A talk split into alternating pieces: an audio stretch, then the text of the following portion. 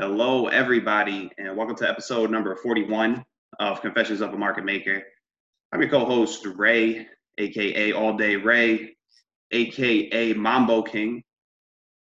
I'm joined here by my benevolent co host, former market maker of 20 years and current day retail trader, a legendary penny stock paper hanger where he heard it in retail sheep like he was straight out of the Old Testament.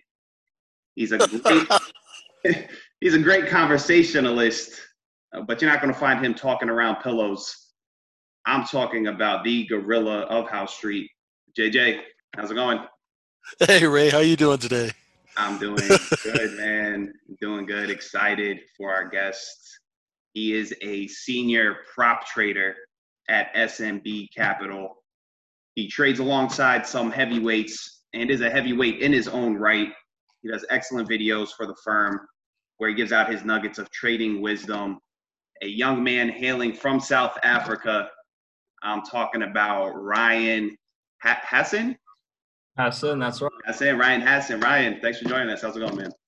Oh, it's going great. Thanks for the introduction. It's great to be on here with you guys. Yeah, man, really, really appreciate it. I really love that video you put out recently. Um, prompted us to reach out to you, man. So, real excited. How how has this whole quarantine virus period been from you uh, from a personal standpoint? How's it going?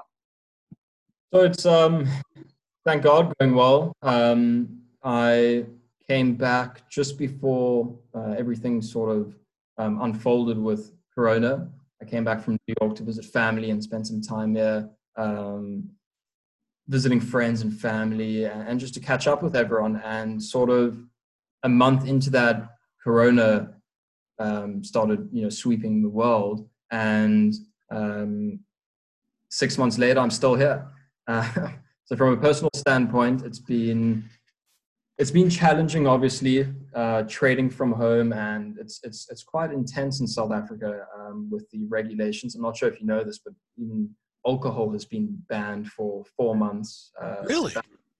Yeah, yeah. Uh, all alcohol sales have been banned for four months. Cigarettes, nicotine, all of those products have been banned as well. Um, I think we're actually um, on we number five for the most cases in the world. So it, it, has been challenging in South Africa, um, but luckily I'm I'm surrounded by friends and family, um, and also good internet connections. I've been able to trade every day and not miss out on any of the amazing action that we've had.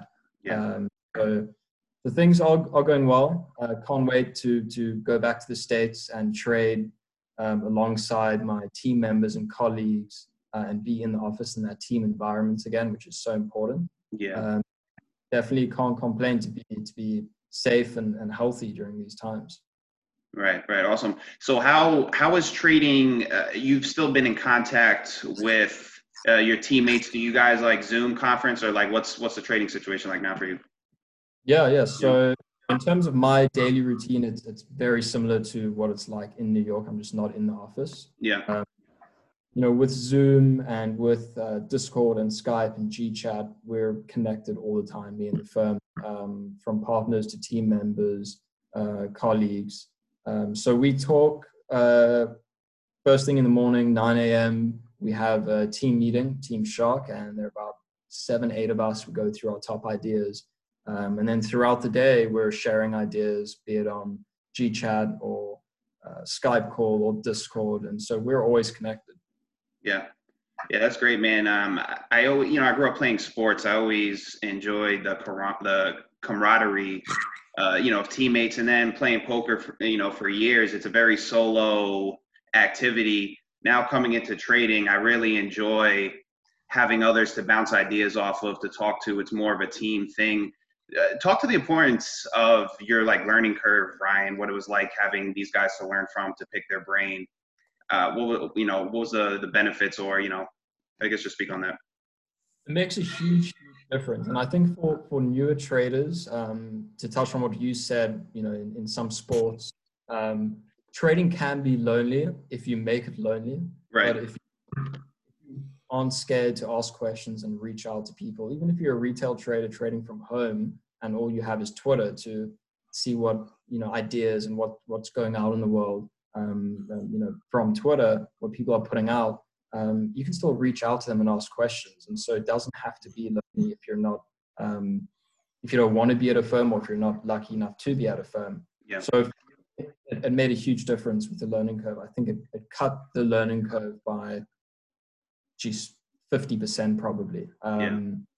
In terms of the time it took me to be profitable, consistently profitable. And the reason why is because I'm around, um, whether physically or connected just online with traders that at the time back uh, when I first started were doing what I already, uh, what I wanted to do. And so um, I wanted to learn how to trade a certain way or trade a certain stock. And I just had to look to my left or my right. And there was a guy that, um, you know, was at the time and still is incredibly successful at trading that stock. So I just had to pick his brain and not be afraid as a junior trader to ask a senior trader, um, hey man, I saw you shorted, um, you know, XYZ. Why did you short it there? What was your process? Why did you take size off there and add there? And and uh, it's so important to to bounce ideas, but also pick the brains of someone that has already achieved what you're trying to do. Um, and so that made all the difference. It, it really did. Yeah, yeah. I- I I couldn't imagine uh, someone you know wanting to do it on their own as compared to being a part of you know a group or a community. I've just seen the benefits myself, like being mentored by by JJ on here, and just talking with other traders throughout the day. Uh, you like you said, like I probably fifty percent. I don't even know where where you know I'd be at. Um, just just a reminder to the listeners that uh, if you guys do want to learn market auction theory, market profile, trade futures, equities, you can join JJ and I at our lovely trading community at microefutures.com. Ryan, uh, tell us, let- let's take it back for a minute. Tell us what it was like when you first got interviewed at SMB Capital and that whole process. Sure. So I'll, a little bit further back, and Yeah. um, basically, I from like I'd say around 15, 16, I I, I really started to to fall in love with the markets. And first, it was investing. Mhm. People, it starts with investing, um, and you know, Warren Buffett, and and and and, going down that route and reading um, books on investing fundamental analysis. And so that's really where I got stuck into for a good two, three years. Um, and then I came across day trading and, and interacting with the markets on a more regular basis. Um, and when I was around 19, um, a friend of mine who's a bit older than me, he's working, was working at the time at a prop firm in Cape Town. And Bella had actually recently visited that firm and uh, I had read Bella's book, and I was talking to my friend, and um, he spoke very highly of Bella, and Bella shared some insight into what the firm was doing with my friend, and I just loved his book. I loved what he shared with my friend at his firm, um, and then I started doing more research into SMB and KTG, and um, when I was in my last year of studying, I decided that's just exactly where I wanted to be, specifically at that firm. It's the only prop firm I applied to. Mhm. Um, I had other choices to join banks um, in South Africa and abroad and, and go that route, but uh, decided against it. Exciting enough. Um, kind of like what you said uh, when we were chatting earlier. I just I didn't want a regular job in that sense. I wanted something that what I put in is what I get out. Right. really put yourself to the test, you know, because trading just isn't easy. Um, and so applied to the firm. I went through, I remember correctly, there's there was a five step process from you know general questions to a brain teaser to a discussion with the manager to a phone call with Bella um, and eventually got the job and, and once I got the job I was over the moon and I think you know within a month later I was uh, I booked a one way ticket to New York and I was on a plane from South Africa to the States. Yeah. Nice, nice. It's not, Nice. I mean, how, a lot of, I imagine there's a lot of. Is the, uh, more or less like, is it, what's the interview process like? Uh, what, what are they looking for? What are the type of questions, you know, maybe for people out there that are interested in joining the prop firm? Sure. So first they're looking, and again, if I can remember correctly, but they're looking for someone that has, um, obviously you need to be interested in the markets, but someone that's really passionate about the markets. Because I think if you want to succeed at trading, you can't just like it or maybe you'll get really you need to be passionate about it because Very true. it's not a, a re- I don't want a regular job, but it doesn't mean that this isn't a nine to five. It's it's a six a.m. to a Right. and it's actually a twenty four seven job because you always trading's always on your mind. You can't. So first of all, you really need to love it and be passionate about it. Um, you need to be competitive, um, and, and and that's something they definitely look for. They also look for areas where you've been competitive in the past, so that they can see um, on their end that, that you do have that trait. Um, you definitely need to be open minded. Um, they also want to uh, make sure that you're um, can gel well with their culture and um, potentially see a fit between you and a senior trader. Um, and yeah, off the top of my head, those I would say are, are from my end the most important four, uh, four or five characteristics. Yeah. Now you don't you don't necessarily have to be an experienced trader, correct? No, no, right. definitely. Yeah, sorry, I should have um, got that as well. You, you don't need any experience trading. Um, I had very, li- I had no experience day trading actually. Yeah. I just had um, investing in a few South African companies, um, but I had the the passion and drive um, and, and willingness to really want to learn everything about trading and, and, and start from scratch and just absorb information from the new guys. Um, I don't think they they I don't think firms in general want to hire guys straight out of college I think they know everything. Yeah. Um, those are people that I've seen in the past that are, will fail uh, quicker than others. They want to hire guys that are willing to learn from the ground up, um, as opposed to join the firm and say, "I have the golden ticket and the winning strategy, and I'm going to make money from day one." Um, Right. So, want guys that will manage their expectations and understand that there's a real learning curve, um, and some sacrifice will have to be made in terms of, you know, really having to work hard, harder than your friends for the that are getting other jobs for a good year, two years before you really see the um, the results and, Mhm. and the job. Right, right, absolutely. And I, you know, JJ's echoed this sentiment, and even others we've talked to, that sometimes uh, the smartest people, maybe with great, great backgrounds, college backgrounds, whatever, aren't the best traders. Right, Jay? Like you said, some of the best traders you know have just been like street guys. Definitely. You know, I Yeah. know those, you know, 200, 300 million dollar traders. And um, yeah, they've been just, you know, one of the sharpest traders I ever met used to dig dig swimming pools out for a living before he was a trader on the floor. And uh, man, that guy's one of the sharpest traders I've ever seen. Fast, executes just, you know, he's off the floor and retired now. But uh, yeah, it's uh, Reverend Jim. We used to call him the Reverend. And and man, that guy could trade circles around people. You know, he'd move a million shares around you. You wouldn't even know what was going on. Shout out, shout out to Reverend Jim if he's listening. I, I totally agree with you, Jay. Um, my well, well, first in terms of overqualified, I've seen a lot of guys from you know MIT guys that that have, have traded, and they try to um, make sense of everything that's happening. Mm. And that just I, I've actually never seen that work. Um, and the best that, that I know uh, and, and, and is a good friend of mine, he um, he was a college dropout and um, also had the odd job here and there. And now, just like you said, I also just see him trading circles around so many other great traders. Um, and half the time, what he does doesn't even make sense to me because he sees things that other traders just don't see and, Yeah. and can't make sense of. Um, and so, uh, trading's interesting. It is. You know, really is. Ryan, uh, as far as I guess speaking to your style and then maybe other uh, styles uh, at SMB, are you are you more of like ignore the news type, like okay, just just price action, etc. Are there people who are more maybe news driven traders in your firm? I guess just speak to that.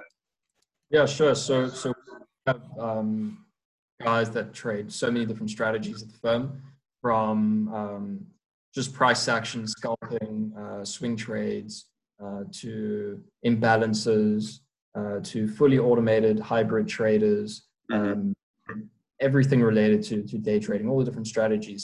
You know, we have guys doing them at the firm.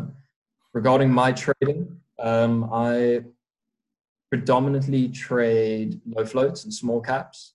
Okay. Um, I, I I love doing research. I love knowing what I'm trading, um, but I don't let that affect my bias. So on a day-to-day basis, um, I'll usually look to trade price action, generate cash flow uh, in a trade, you know, here and there throughout the day, and just generate cash flow. And once a week, twice a week, there'll be a bigger picture idea, a stock that is perhaps overbought or um, oversold they have news that I take into account, and I have a bias around that news.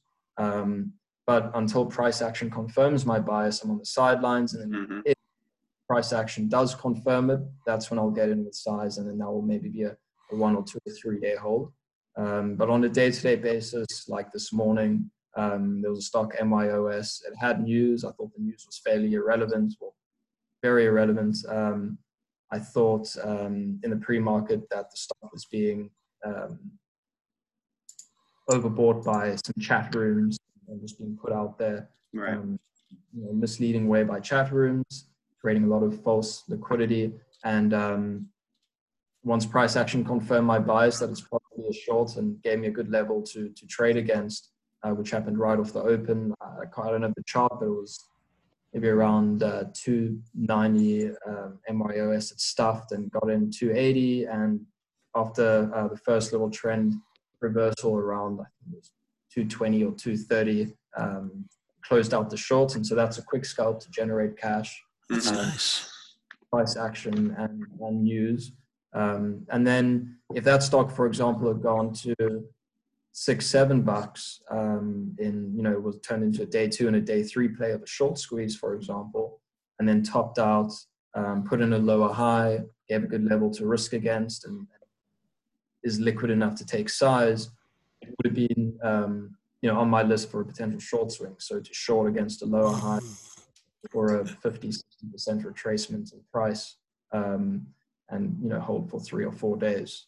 And so that's kind of you know if, if there's meat on the bone it will be a two three day trade. And if there's just a gap up and likely it's going to fail then it'll just be a scalp um, and then there are large caps as well uh, that i trade each day too but most of my income um, comes from small caps. Okay. Oh, How- nice and liquid. hmm How how active during the day are you trading, Ryan? Uh, is this like an all day thing? Do you have certain time frames or um, time of day that you try and stick to?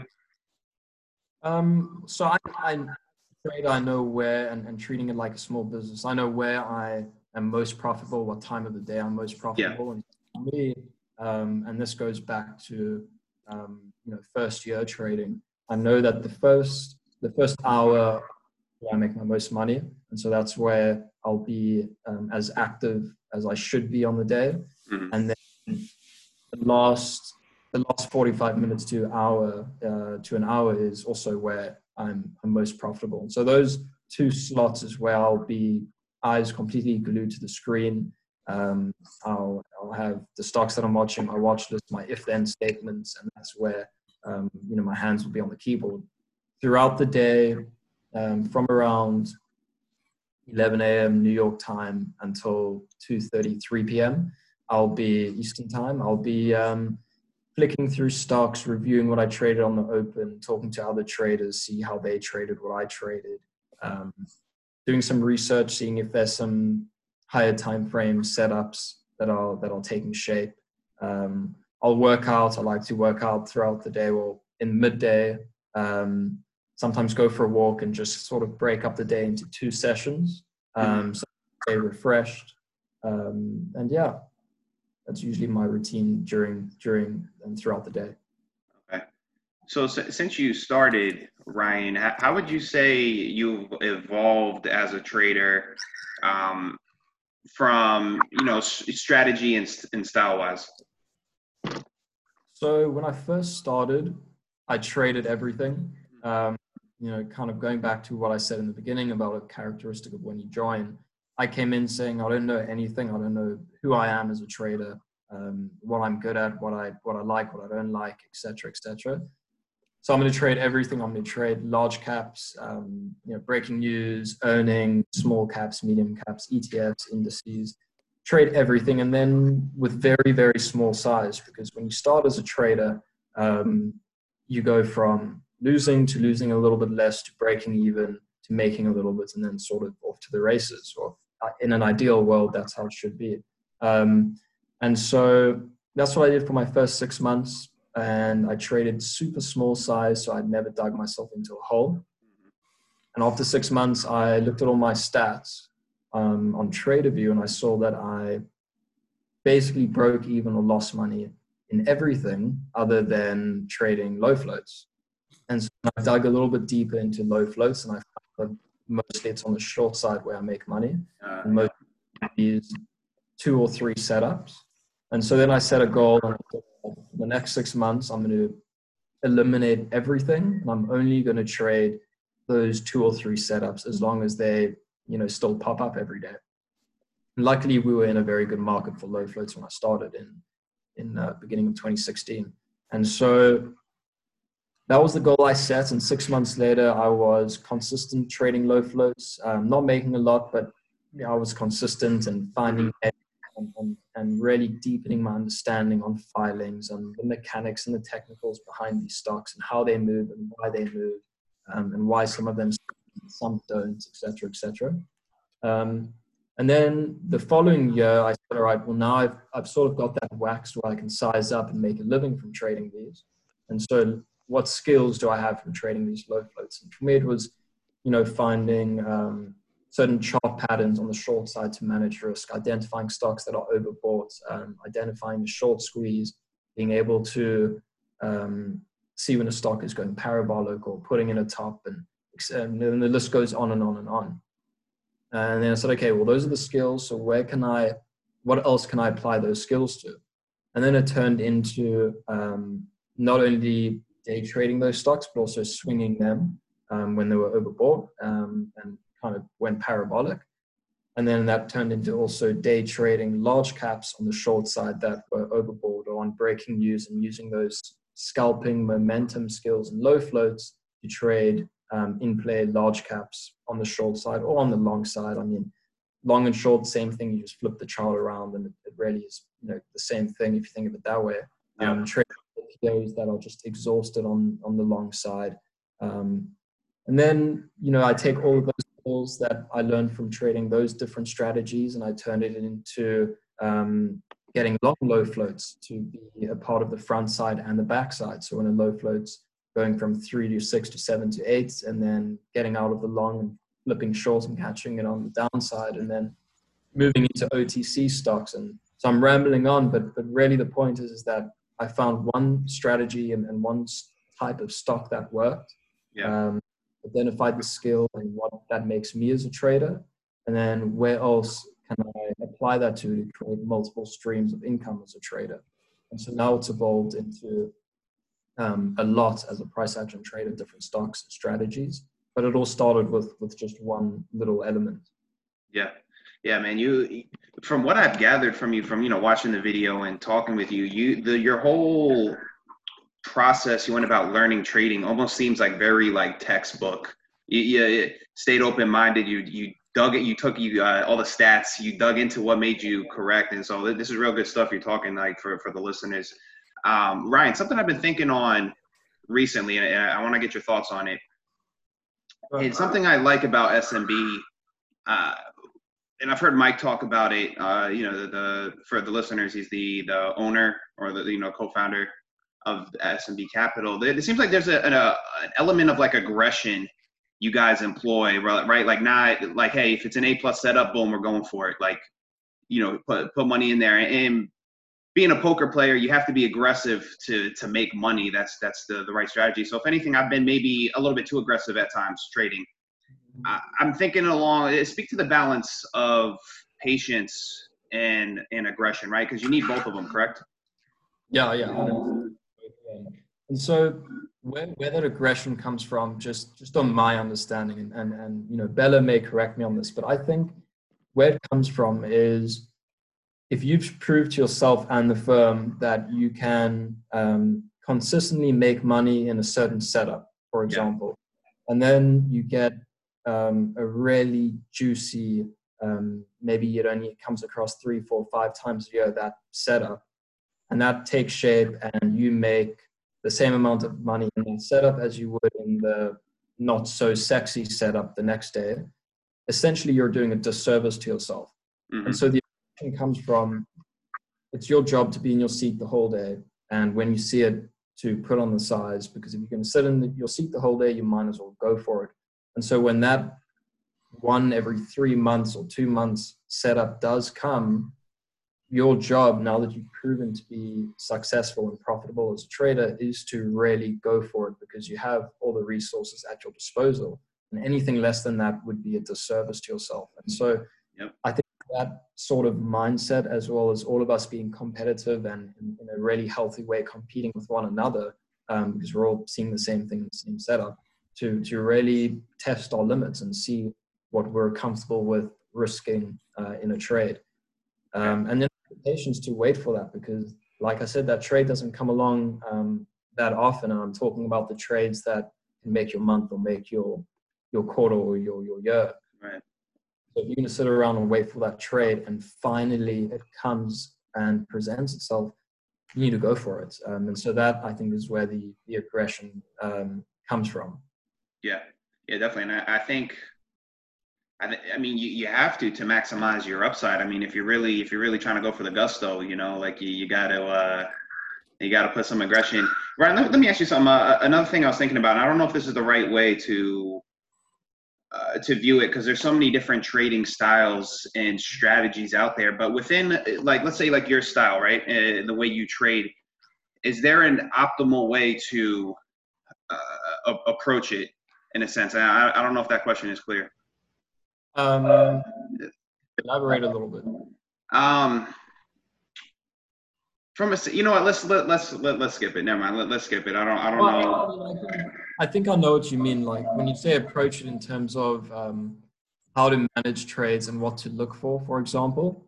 Yes, like is there and I because I mean I'm a little confused myself. That's why I was even saying like I don't know if maybe we should just skip this, but like yeah, I, I find myself thinking about like yeah, because I, I want to optimize every single thing I do, but I, I don't know if maybe if it comes to a point is okay, is it optimizing or is it like nitpicking? Which you know, The way the way I trade, and I think it starts off with, with um, especially when you're scalping. So the trades that I was saying regarding generating cash flow throughout the day is for me trading isn't about being right or wrong. It's just about having positive expectancy and, and positive risk reward. And absolutely. so looking at um, these B plus trades that occur really every day that allow you to just generate cash flow and put up green days. Um, I'm not looking at the trade and saying, well, I think this is going to go lower, I think it's going higher, and so I'm just getting in because I think I'm you're right. I'm saying, well, you know, I, I, I think I know what the stock's going to do, but price action is saying it's doing something different. So maybe let's be open minded and just let price action talk to me.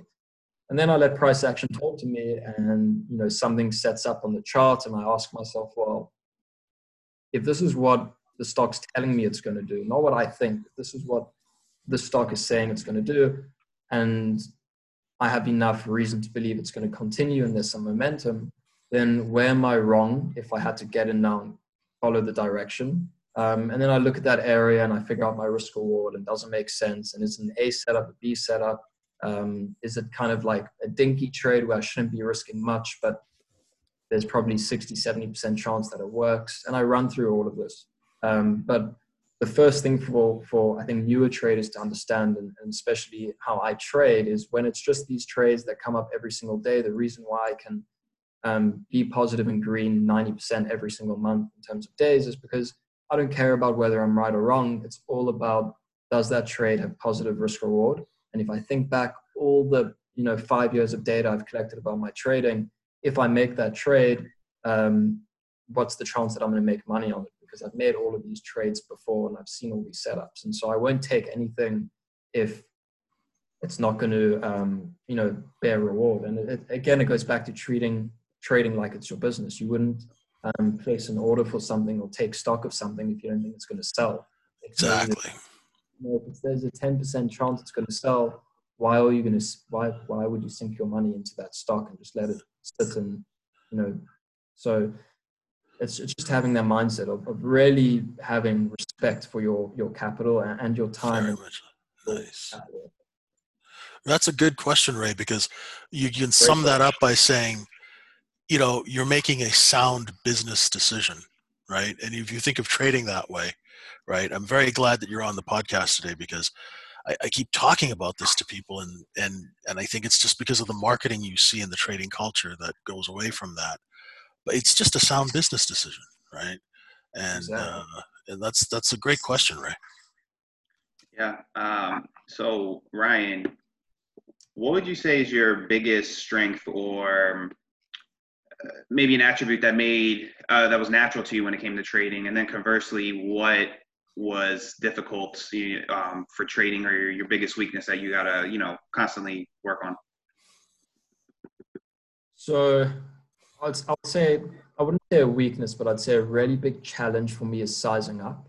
Um, that has been it, it, for me it's been difficult um, and you know i'm at a stage now where where I'm, I'm happy with my size but as a trader you always want to grow and so um, I, I tend to get quite comfortable when um, you know given a certain risk parameter or size parameter uh, i get quite comfortable with it and then it's just you know it's you kind of go with go with the flow and, and, and go through the paces. Um, but as a trader you always want to grow and you always need to push yourself and so um, regardless of how successful or, or, or how big or, or, you know consistent or profitable you are you're always going through the constant challenge of needing to size up and test the limits and and be uncomfortable in the trade because you know we're trading to test our limits and and and the sky's the limit with with trading. And so for me it's it's a big challenge to constantly push myself and put on that extra size. And um, you know with that comes bigger losses, bigger winners, but also bigger losses, which make you, um, you know, more ready to hold for longer and to have those.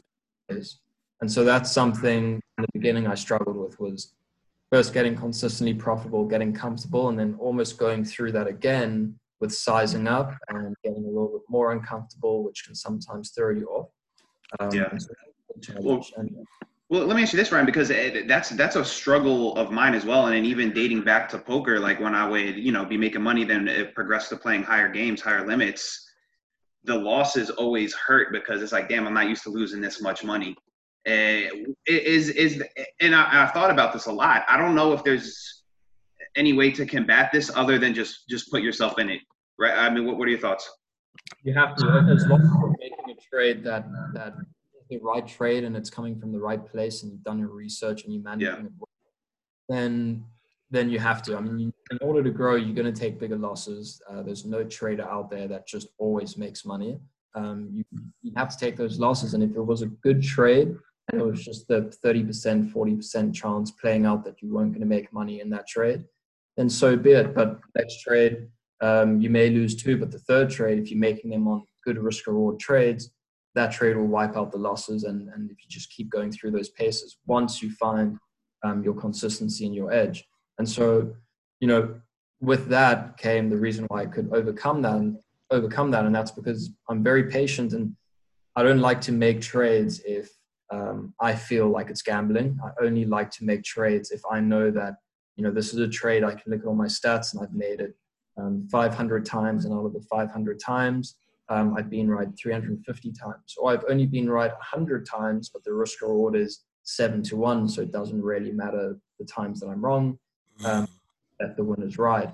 And so having that confidence and confirmation when I make trades has made it a lot easier to size up because now I know that, look, it's just at the end of the day, what I'm risking is just a percent of my total loss limit for the day. And so the number changes, but the percent will always stay the same. So, you know, if I have a certain risk now that I, um, you know, I have a say, say my total risk on the day, my loss limit is a dollar, and I have um, an A plus setup that I love, and for that A plus setup, I'm going to risk 50% of my daily stop, so I'll risk 50 cents on that setup. Um, and then I do well, and my risk gets bumped up to two dollars for the day. I'm still going to be risking 50%. Um, it may be a bigger thing, $1, but it's 10%. And so keeping things as a percentage also helps. Um, I think for newer traders that could help too. Instead of thinking in terms of dollars, just think as a percent um, and be a bit more systematic with with that regard. In that regard, um, and and and yeah, hopefully that that answers uh, your question. I know I tend to ramble on, so at any point, if you want to No, jump in. Right, no, this no. is good. This is good. This is great good. stuff. No, no, great stuff, Ryan. Yeah, no, no, real good stuff. So, Ryan, what role does technology or software assistance, back testing play into your strategies?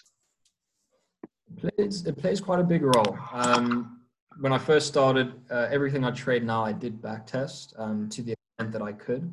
Um, a lot of it is it's very discretionary, so you can't precisely back test what I do, but I did to the best of my ability. Um, that gave me some more confidence in what I was doing. And on a day-to-day basis, I use, um, without being automated and having scripts running, I use technology, I think, to the best that I could be. And that's having scanners, so um, you know, coding my own scanners and alerts to alert me to every potential setup um, within my toolbox that I should be looking at or should be trading. I'll be alerted to that.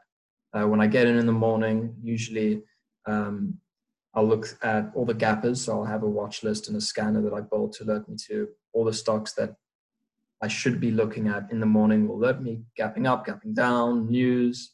Um, I'll have board views. So the electric vehicle sector has been hot lately. So I'll have a little board view with all the different electric vehicle stocks with um, market names, with uh, large cap in play names, um, you know, color code them if they're above or below VWAP or trading at VWAP, different arbles. And I mean, I, I have probably 15 or 20 different little board views and scanners running um, at all times. And that's to alert me to all of my different, um, I would say, my different niches and what I'm good at. And people are here to supplement me and say, hey, you know, this is one of your potential trades in a large cap or small cap or medium or overbought, oversold, uh, trading uh, in a range at the two or three day VWAP. Or, and so throughout the day and after midday, I look through all of these scanners to potentially find one or two, um, you know, A trades to make midday, um, which I wouldn't find if I never had um, all these eyes in the market pointing these out to me.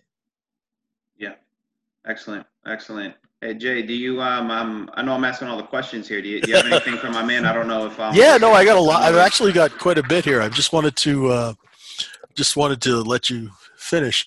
Yeah, well, uh, I, I would. Okay, I'm asking one more, then I'll let you jump in. Okay, So, sure. Ryan, I wanted because you're on the the guy uh, Sharks team, correct? Yeah.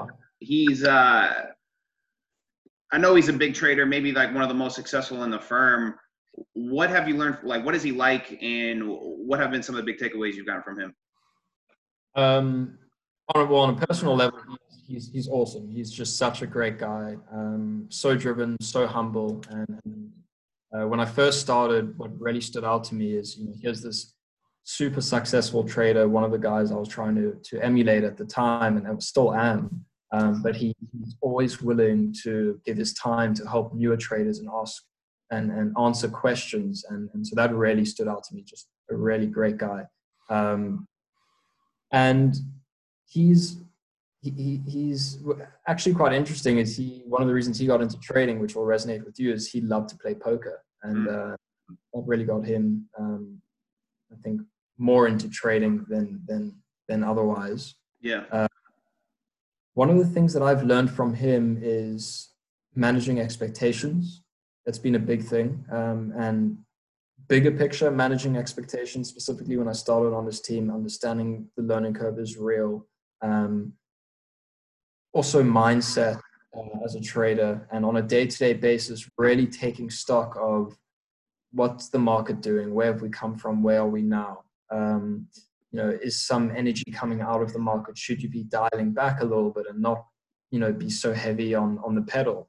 Um, zooming out on a particular stock and asking the same questions and you know not always going for the shiny object maybe sometimes going for the that not many people are watching because that's where the easier money is um, and his you know his hard work is also very motivating to to a lot of the other traders at the firm because he's you know, here's a guy and the other traders at the firm like him who are just doing so exceptionally well but you know i still get sent his reviews every day after the close as a team we all send our reviews to each other still sends his reviews. Um, his is probably the most detailed out of anyone else's on the team.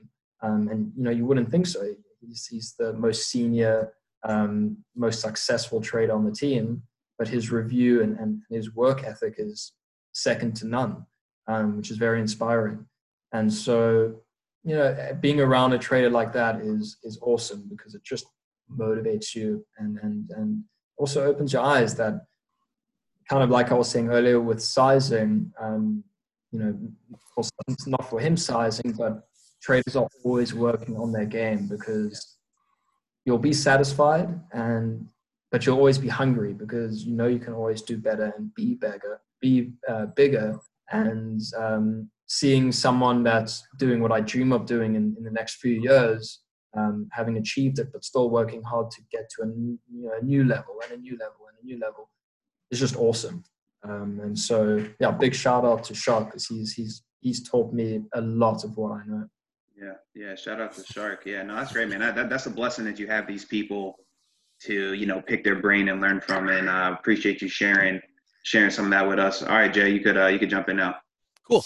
I, you know, I get a lot of because we do teach. I get a lot of questions from people, you know, saying that they want to be a prop trader. So let, I just wanted to ask you. First of all, it's great to have you here.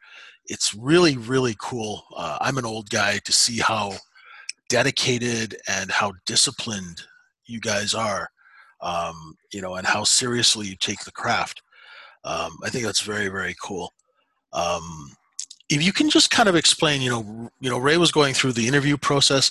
So what happens when you actually join a prop firm, and, and what's that process like? Because people are asking me, is there a buy-in, or you know, that sort of thing? Uh, do you have to come up with some of your own capital?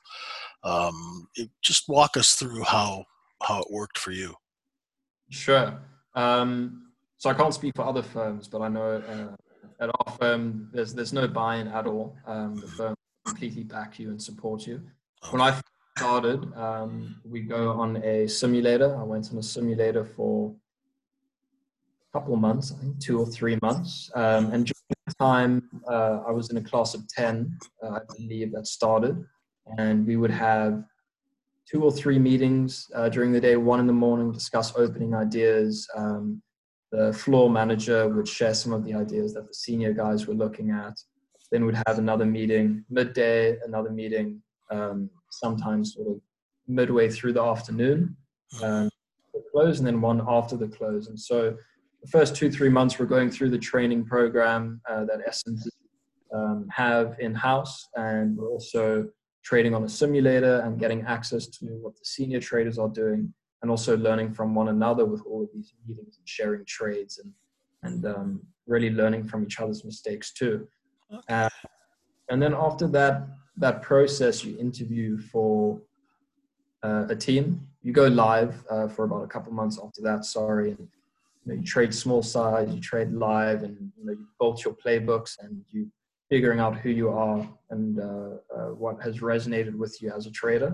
Um, and uh, after about four months, you you interview with all of the team leads, and then the team leads select who they want to be on their team and who they want to you know, sort of mentor and take under their wing. Um, and that's really where where the fun starts. And so after about um, five six months, I joined Sharks team. Um, and that's where I could take everything I'd learned the last six months and start applying it um, on a more, um, I guess, just on a deeper uh, uh, level and just on another level. Um, because now I'm trading alongside a trader who's, um, you know, actively trading and successful. And really begin to see how someone specializes in one niche or in five niches, and and that's where the fun starts. Um, but yeah, the the, the firm um, you know they completely back you. You don't put up capital they give you all the capital they give you all the technology you need you're around traders you get mentored um, and so it's it's all the tools are there uh, for you to succeed as long as you have the right uh, mindset and, um, work ethic. And you know along with a hundred other things. Mm-hmm. no no it's it's it's really great because it, in this you know trading is now a very very popular thing you know uh, they're opening up 100000 200000 accounts every month at these places. And you know so every time something gets popular the vultures come right? And um, so i i'm you know we have a lot of you know younger folks out there who are really interested in this. What should they look for if you know they're coming across you know what should they look for in a firm?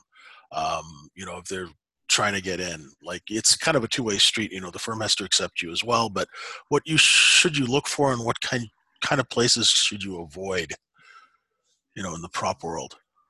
Um i mean you definitely want to avoid the places that don't offer any training.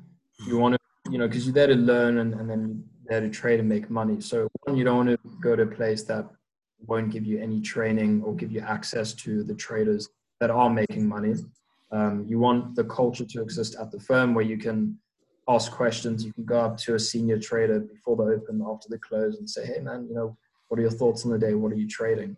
Um, and you also don't want to be at a firm that says, um, you know, you can join our firm with pleasure, um, but you got to put up this amount of money, and um, that that is very easy to get in because it's very easy to get into a firm.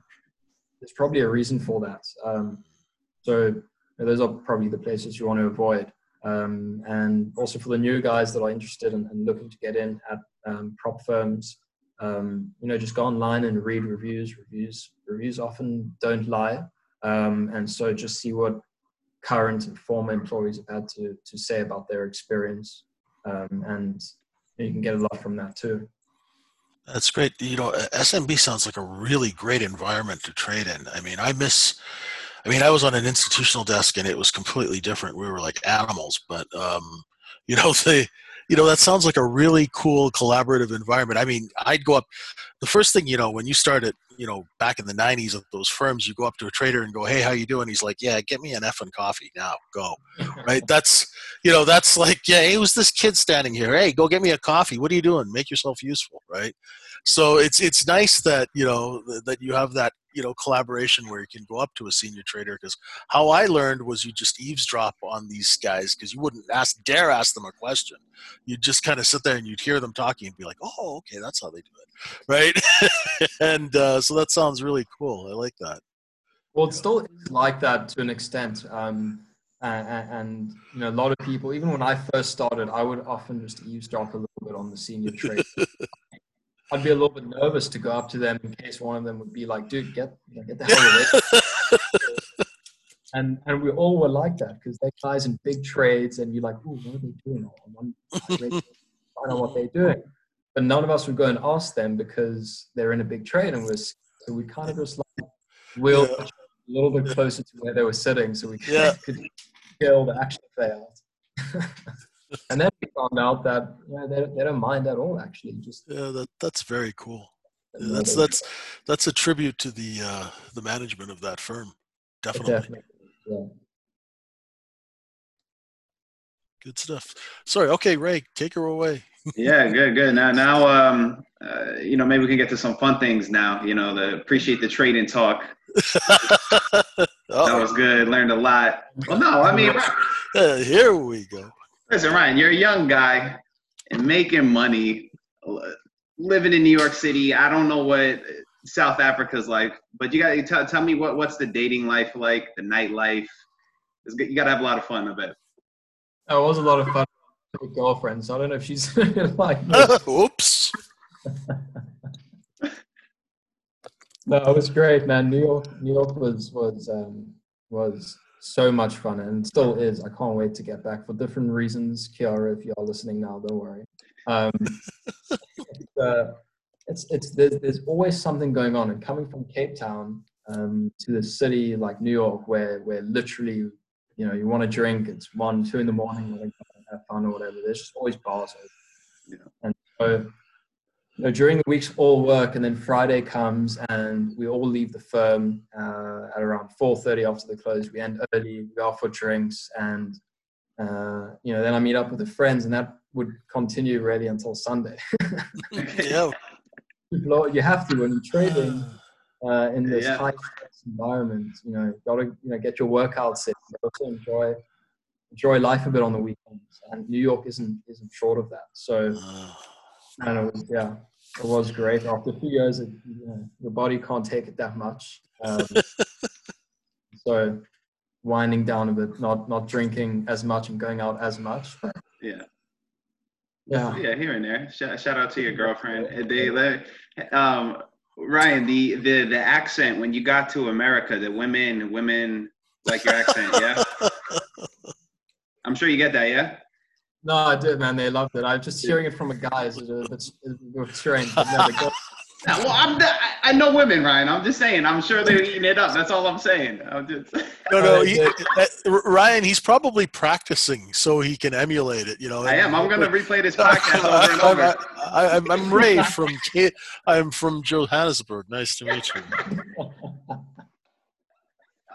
No, the accent definitely helps. The accent, the accent helps a lot. Yeah, American girls like the South African accent, man. I, I don't know what it is. It's it's other places in the world not so much, but girls in America seem to love the accent. Yeah, yeah. Any any notable differences between American women and the women in South Africa?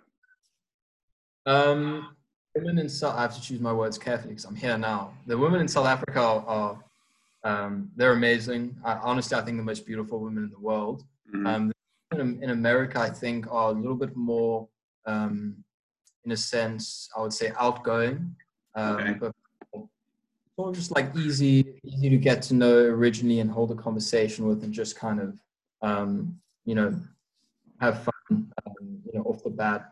And and I think the women in South Africa can be a bit, um, a bit more um, restrained when it comes to meeting someone new and, and getting to know someone.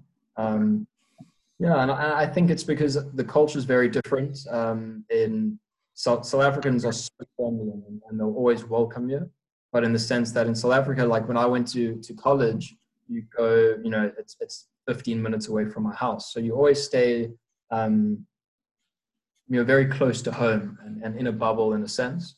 Whereas in the states, people travel, you know, from one coast to another coast, and and always meeting new people, and so I'd say that's a big difference, not only between um, girls, but just South Africans and Americans in general. Yeah, yeah. And Trey, any cultural adjustments you had to make when you came here, or it's similar-ish enough?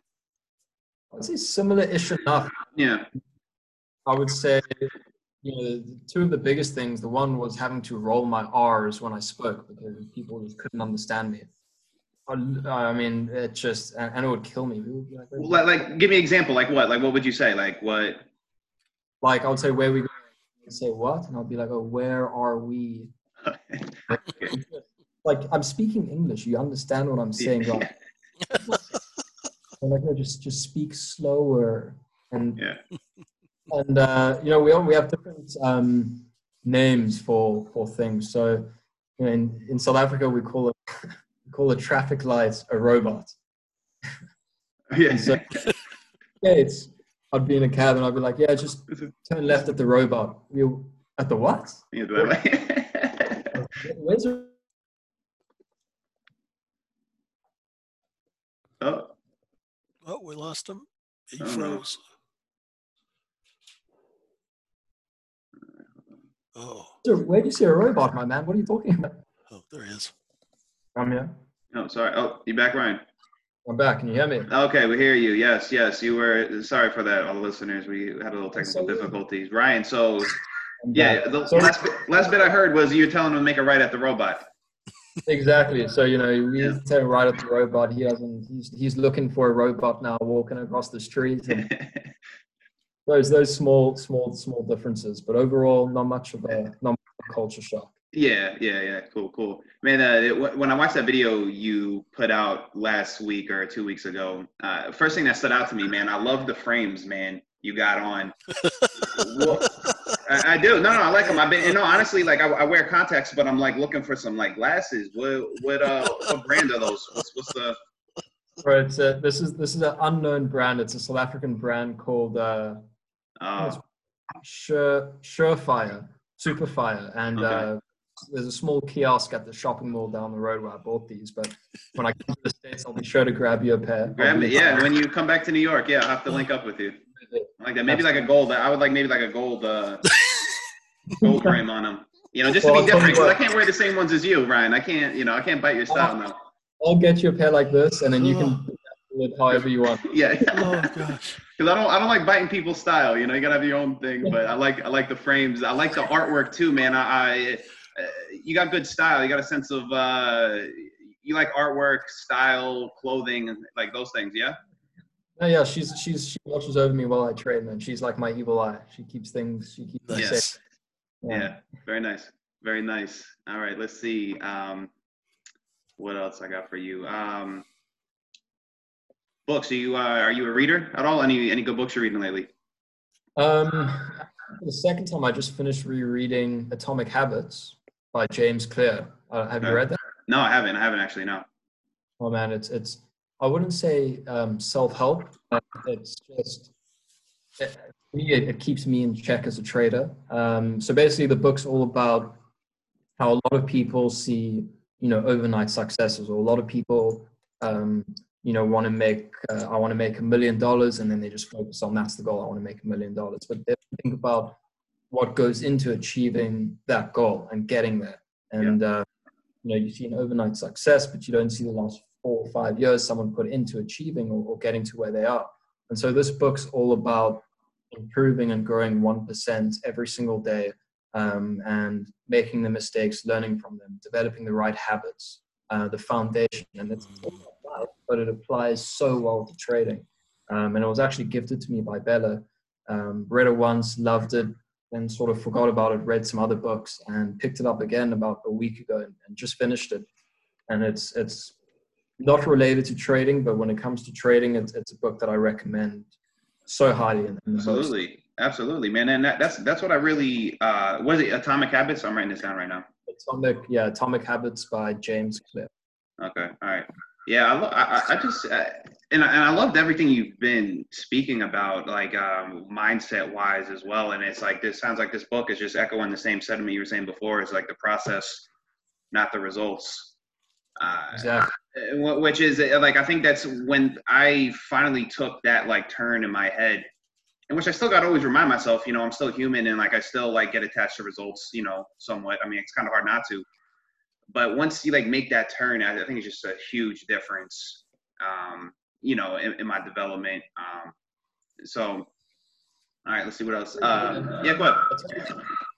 I totally- agree because, and when you start out trading, it, it's hard not to only, it's hard to not only think about, um, you know, I made X amount today and I should have made more, or I lost and damn, I shouldn't have lost that much. And you get so wrapped up in those results as opposed to thinking, okay, I, I, I made that or I lost that, but what, why did I make that or why did I lose that? What mistakes did I make? What didn't I do that I should have done? And taking note of all of that as opposed to your P&L and then doing that every day and then things compound and then you know six months later you can start focusing a little bit on the money side of things how can i be bigger and, and i should have made more in that and again it's the process because things compound over time as long as you focus on the process and the habits and the foundation in the beginning um, understand just just understanding that um, makes all the difference It does. Yep, it really does. All right, Ryan. Uh, musical taste. musical taste yeah, Yeah. it depends what mood i'm in hmm from from rap to jazz to deep house to techno to yeah honestly just what whatever mood that i'm in Yeah, yeah, diverse. That's good. yeah That's what about you Uh, favorite Uh, yeah, I would, I would go hip hop. Definitely hip hop. A lot of even just like I drop a lot of hip hop references in the podcast. I don't know if people catch or not. Some people do, some people don't. But yeah, hip hop definitely. I love jazz too, though. Like if it's like a nice mellow, mellow Yeah, mood. Uh, I love jazz. But you know, a lot of hip hop is is jazz sampled. So you know, which makes sense why I like that sound. Um, yeah, man, I like psychedelic rock. You know, um, a little bit of everything. any, uh, Go ahead. you, you listen to any Hugh Masekela, Ruben? Oh, me? No, Ryan. Oh, any any who, who's that Hugh Masekela, check him out. He's a he's a South African jazz. Uh, You must have it. Let me- Yeah. let me write that down I'll definitely check that out what, when you guys are trading do you ever listen to music yeah. I do. sometimes. Yeah, I do. sometimes. Yeah. Yeah, J- as well. J- JJ, he surprises me with some of his uh, musical references. I, uh, sometimes. would you Would you hit me with the other day? Uh, uh, the Jay Z. Uh, hit me with. oh yeah, because I was. Oh, I was telling him, Ryan. I was telling him, I was like, I, I, um, you know, I'm seeing this this new girl, and like she she she's mixed. She she's a, she's um. I said I said I told him that she was Indian, and he goes, "What? What'd you say? Uh, red dot or feather?" Yeah, which is a very, very, very inappropriate thing to say. But I was quoting a song lyric to see if you'd catch it. It was a Jay Z. there- there's our disclaimer. Yeah, Yeah, there's our disclaimer, right? There's our 17B disclaimer. Okay. Yeah, we know. Don't cancel the podcast. Don't come for us, people. yeah. You know, I know every day everyone's getting canceled these days. It was, you know, it's a song lyric. Yeah. You know, we're having fun. But yeah, no, I thought that was funny. Yeah, you surprised me with that. That Jay Z, girls, girls, girls. That's song. Yeah.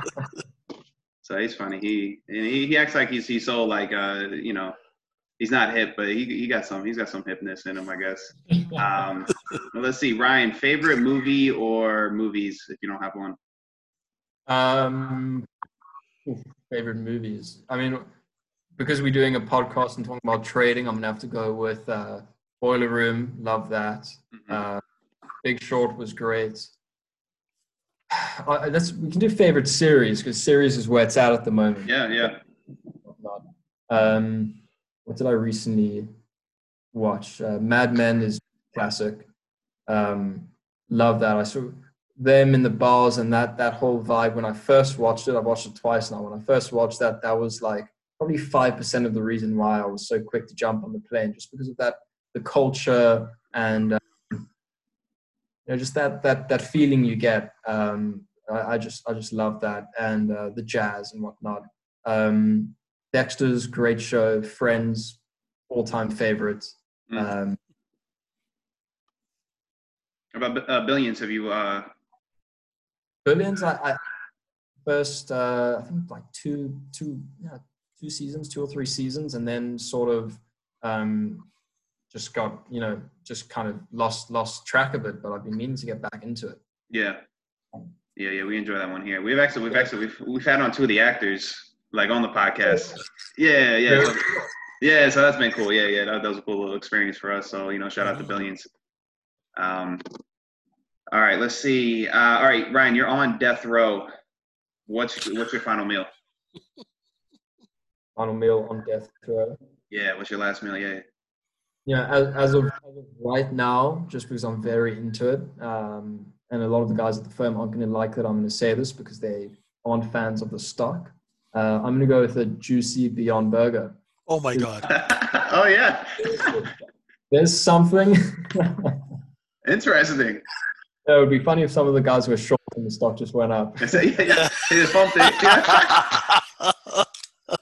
No, but Beyond Burger, there's there's uh, maybe maybe it's just I have weird taste buds, but there's just something right about that burger. It's just Really? amazing. Yeah, yeah. It's it's and and they recently started selling, or like probably six seven months ago in South Africa, and in Cape Town. Um, if you go to the three four stores that have them, they are always sold out. really? Crazy, right? Yeah, it's real popular. It is real popular. Yeah. Really popular. Um, Second choice would probably be sushi. Love sushi. Um, and pizza, pasta. Su- food's like music with me. It depends what mood I'm in, and then I love something so much in the next day. Indian foods also. oof, Indians, Indians up there too. Indian and Yeah. Mexican.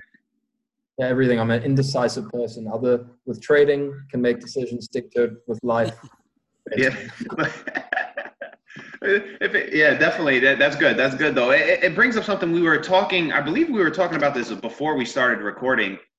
Uh, and I know you're a believer in it. I'm a big believer in it as well. That you can like learn, like you've learned about yourself through trading, correct?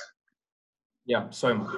Yeah, uh, it's just uh, it's a real fascinating concept. I mean, I've you know first with poker really you know because because poker and trading are are uh, other than the technical aspects of it, like the whole mental game is the same, right? So I I like it's incredible how much I learned about myself through these endeavors, um, and it's like I'm almost like grateful.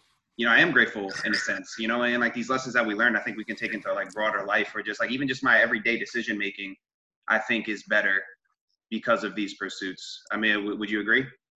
I, I, I and it's it's it, it puts things into perspective. Um, In the beginning, I would I would really beat myself up over um, my results on the day or certain trades or mistakes that I made. Um, and it puts things into perspective. Um, you know, something along along you know sort of this line too is uh, I was speaking with to Dr. S about this probably like two two and a half years ago, Mhm. and had a really bad trade which turned into a bad week.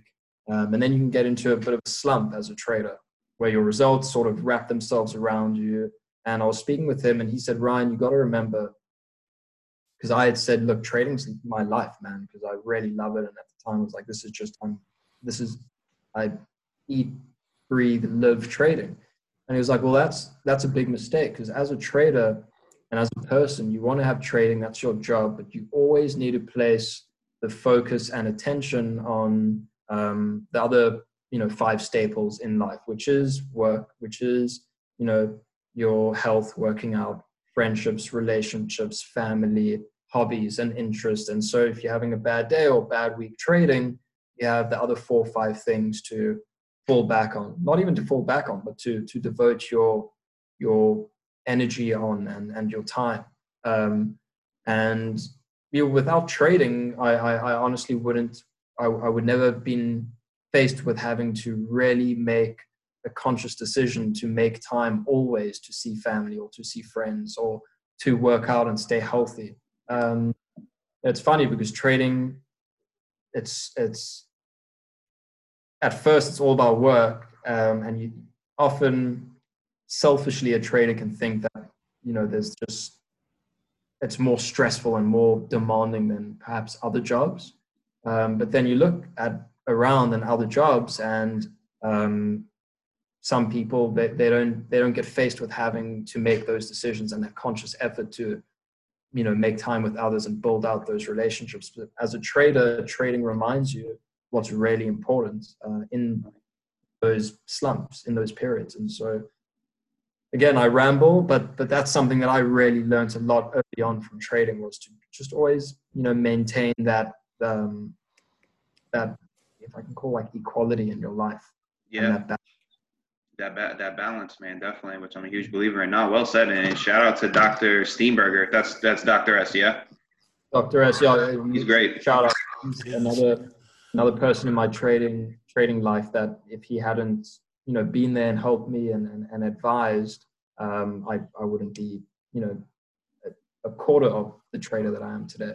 Yeah, yeah, yeah. We uh we love Dr. Steenbarger here. We had him on- on the show as well. Good guy. Yeah, it was a great, great podcast you did. Yeah, I listened to that. It was Yeah, yeah, good, good guy, man. Um, let's see what else. I wanted. I was gonna ask you something else. I don't know, Jay. You got any more questions for our, for our boy? No, that that's pretty much it. I'm I'm really just just really happy that we got you know to to pick his brain and and get some insight into the prop world. You know, because a lot of people talk to me about prop, and I'm like, I was an order flow jockey when you know the bell rings. You know, we're in the bar. The prop grade traders are doing their research, and you know by the time they're on their third chart, we're we're pickled. So yeah, you know, it's really nice to have because eh, you know a lot of people ask me about that, and, and prop I think can really help retail traders because they see the discipline and the work involved and and the process. Totally agree.